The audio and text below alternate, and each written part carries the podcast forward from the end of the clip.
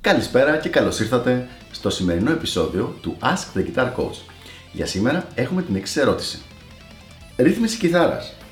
Κάθε πότε να κάνω και τι πρέπει να προσέξω; Ένα πολύ σημαντικό θέμα λοιπόν, το οποίο θα προσπαθήσω να σας το αναλύσω όσο καλύτερα μπορώ, από όσα πράγματα ξέρω.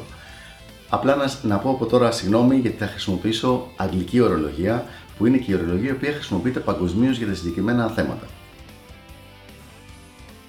Η ρύθμιση ή αλλιώς στα αγγλικά το setup της κιθάρας δεν είναι ένα πραγματάκι μόνο.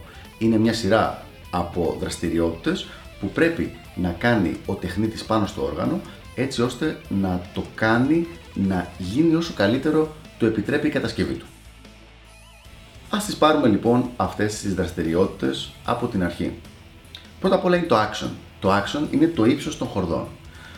Κατά τη διάρκεια της ρύθμισης, ο τεχνίτης θα σου ρυθμίσει τις χορδές να είναι στο ύψος που τις θέλεις εσύ. Το επόμενο είναι το intonation. Το intonation είναι κατά πόσο είναι κουρδισμένες οι νότες σε κάθε σημείο της αστιέρας. Δηλαδή, αν ακούς αν εδώ η νότα είναι λα, σε σχέση με το ανοιχτό λα, βγαίνει ακριβώς οι ίδιες αρμονικές, ακριβώς ο ίδιος ήχος. Μετά έχουμε το καθάρισμα του οργάνου το, το όργανο και ειδικά η ταστιέρα σε πρώτη φάση, αλλά και το υπόλοιπο όργανο, από το παίξιμο, από τη μελέτη, από τον υδρότα, από τη γενικότερη σκόνη, τον καιρό που περνάει, αποκτάει, θέλει ένα καθάρισμα κάθε τόσο και λιγάκι. Λοιπόν, ειδικά η ταστιέρα και πάλι. Αυτό είναι ένα βασικό μέρος του σεταρίσματος της κιθάρας, το οποίο γίνεται σε κάθε σετάρισμα. Μετά έχουμε, μερικές φορές μπορεί να είναι έξτρα αυτό, αλλά ανάλογα με τον άνθρωπο που το έχει αναλάβει, το καθάρισμα για τα ηλεκτρικά. Δεν μιλάμε για τα ανοίξει να το βγάλει όλα μέσα, αλλά με κάποιο σπρέι σε όλα τα pots και, τα, και τους διακόπτες που έχει πάνω το όργανο. Όλα αυτά λοιπόν είναι μέσα στο σετάρισμα και δεν τελειώσαμε ακόμα. Πολύ σημαντικό είναι το ίσιωμα ή γενικότερα το σετάρισμα της βέργας του οργάνου. Οι περισσότερες κιθάρες, ουσιαστικά όλες όσες δεν έχουν λαιμό που να έχει ανθρακονήματα πάνω, έχουν ένα, μία βέργα μέσα, το truss rod, το οποίο κανονίζει το τι κούρμπα, το πόσο ίσιο ή πόσο στραβό θα είναι το μπράτσο. Λοιπόν, με τον καιρό, και λέω με τον καιρό, με τη θερμοκρασία του καιρού, το μπράτσο μπορεί να πάει από τη μια κατεύθυνση ή από την άλλη. Ε, λίγο, μη φοβηθούμε, δεν παθαίνει τίποτα, είναι φτιαγμένο για να το κάνει αυτό το πράγμα, αλλά καλό είναι αν έχει στραβώσει λίγο το μπράτσο να ισιώσει. Αυτό είναι κάτι το οποίο είναι στάνταρ μέσα στη βασική ρύθμιση. Το επόμενο θέμα είναι το τρέμολο, δηλαδή το σετάρισμα στο Floyd Rose ή σε οποιοδήποτε άλλο τρέμολο έχει η κιθάρα, το οποίο ανάλογα με τις χορδές ε, που θα μπουν πρέπει να το φτιάξει έτσι ώστε να είναι τελείως ίσιο ή να είναι τέλος πάντων όπως το έχει ζητήσει ο ιδιοκτήτης του οργάνου.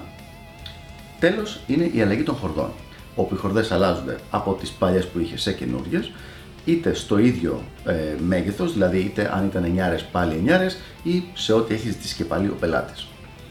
Οπότε όπως καταλαβαίνουμε αυτό είναι μια μεγάλη διαδικασία, δεν είναι δηλαδή κάτι που παίρνει 10 λεπτά και είναι ένα γενικότερο φρεσκάρισμα, ένα γενικό σερβις όλου του οργάνου. Τώρα το κόστος. Το κόστος είναι συνήθως από 30 έως 50 ευρώ για κάθε φορά. Και εγώ προσωπικά προτείνω να γίνεται δύο φορές το χρόνο τουλάχιστον. Δηλαδή, όταν με απλά λόγια αλλάζει ο καιρός. Μία φορά μετά το καλοκαίρι, όταν αρχίζει το φθινόπωρο, γύρω στο τέλος Σεπτεμβρίου με τέλος Οκτωβρίου, μέσα στον, στο μήνα Οκτώβριο δηλαδή, όπου αρχίζουν να συστέλλονται λόγω της διαφοράς θερμοκρασίας και τα ξύλα και τα μέταλλα και οι χορδές, είναι μια πολύ καλή στιγμή να γίνει η ρύθμιση. Και μετά πάλι περίπου κάπου τέλος Απριλίου με μέση Μαΐου, ξανά που αρχίζει να βγαίνει ζέστη περισσότερη και να διαστέλλονται ξύλα, μέταλλα και χορδές. Μη φοβόσαστε λοιπόν να πάτε την κιθάρα σας για ρύθμιση. Οι πιθανότητες να πάει κάτι στραβά είναι πάρα πάρα πολύ λίγες. Στη χειρότερη περίπτωση μπορεί να μην είστε ευχαριστημένοι με κάτι, δηλαδή με το ύψος των χορδών ή με, με το καθάρισμα, που λέτε απλά στον τεχνίτη να σας τις χαμηλώσει ή ανεβάσει και άλλο και λύθηκε το όλο πράγμα. Το λέω αυτό γιατί πολλές φορές μου έρχονται παιδιά που έχουν πάρει μια πολύ καλή κιθάρα και την έχουν αφήσει αρρύθμιστη 2 και 3 χρόνια. Μια κιθάρα η οποία θα έπρεπε να είναι φανταστικό όργανο και έχει γίνει σχεδόν κουπί πια, επειδή φοβούνται να την πάνε για ρύθμιση, μην τους τη χαλάσει ο τεχνίτης. Υπάρχουν πάρα πολλοί τεχνίτες οι οποίοι κάνουν πάρα πολύ καλή δουλειά και δεν θα έχουν κανένα, καμία δυσκολία και κανένα ρίσκο για εσάς για να σας ρυθμίσουν την κιθάρα. Αυτά λοιπόν από μένα για το συγκεκριμένο θέμα και τα λέμε στο επόμενο Ask the Guitar Coach. Γεια χαρά!